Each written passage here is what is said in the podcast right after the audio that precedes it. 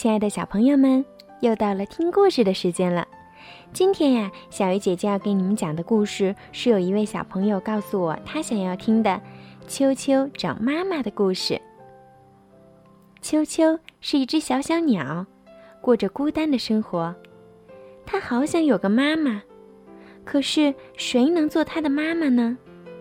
有一天，它出发去找妈妈。秋秋第一个遇到长颈鹿太太。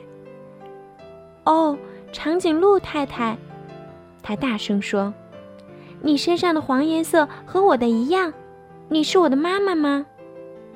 真对不起，长颈鹿太太叹了一口气。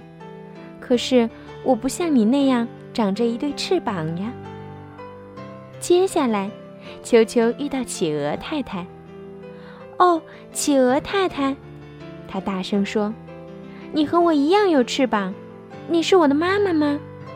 真对不起，企鹅太太叹了一口气。可是我不像你那样长着胖嘟嘟的脸蛋儿呀。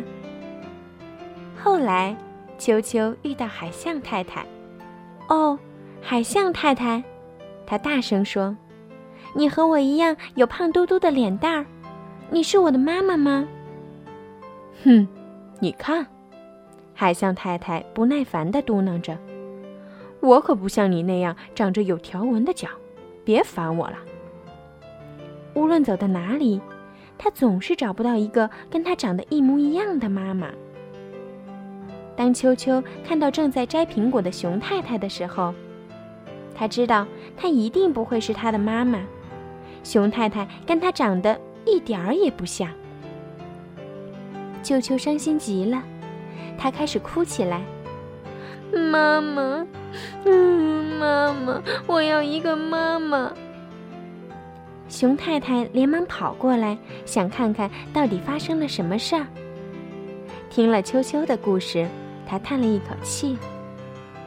哦，亲爱的，如果你有一个妈妈，她会为你做什么呢？嗯，我肯定她会抱抱我。秋秋抽泣着说：“就像这样吗？”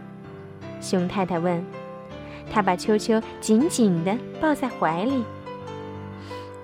对，我肯定他会亲我一下。秋秋说：“就像这样吗？”熊太太问。他把秋秋举起来，想想地亲了他一下。对。我肯定他会和我一起唱歌跳舞，让我开心。秋秋说：“就像这样吗？”熊太太问。于是他们在一起又唱又跳。休息的时候，熊太太转过身来看着秋秋，她说：“秋秋，也许我可以做你的妈妈哦。”你，秋秋叫起来。可是。你的毛不是黄色的，你也没有长着像我这样的翅膀，胖嘟嘟的脸蛋儿和有条纹的脚。我的天哪！熊太太说：“那会让我看上去很好笑哦。”秋秋也觉得那个样子很好笑。好吧，熊太太说：“我的那些孩子在家里等我呢，我们一起去吃苹果派，好吗？”秋秋。秋秋觉得苹果派听上去好馋人啊，于是他们就出发了。他们刚走到熊太太的家门口，熊太太的孩子们就都跑出来迎接她了。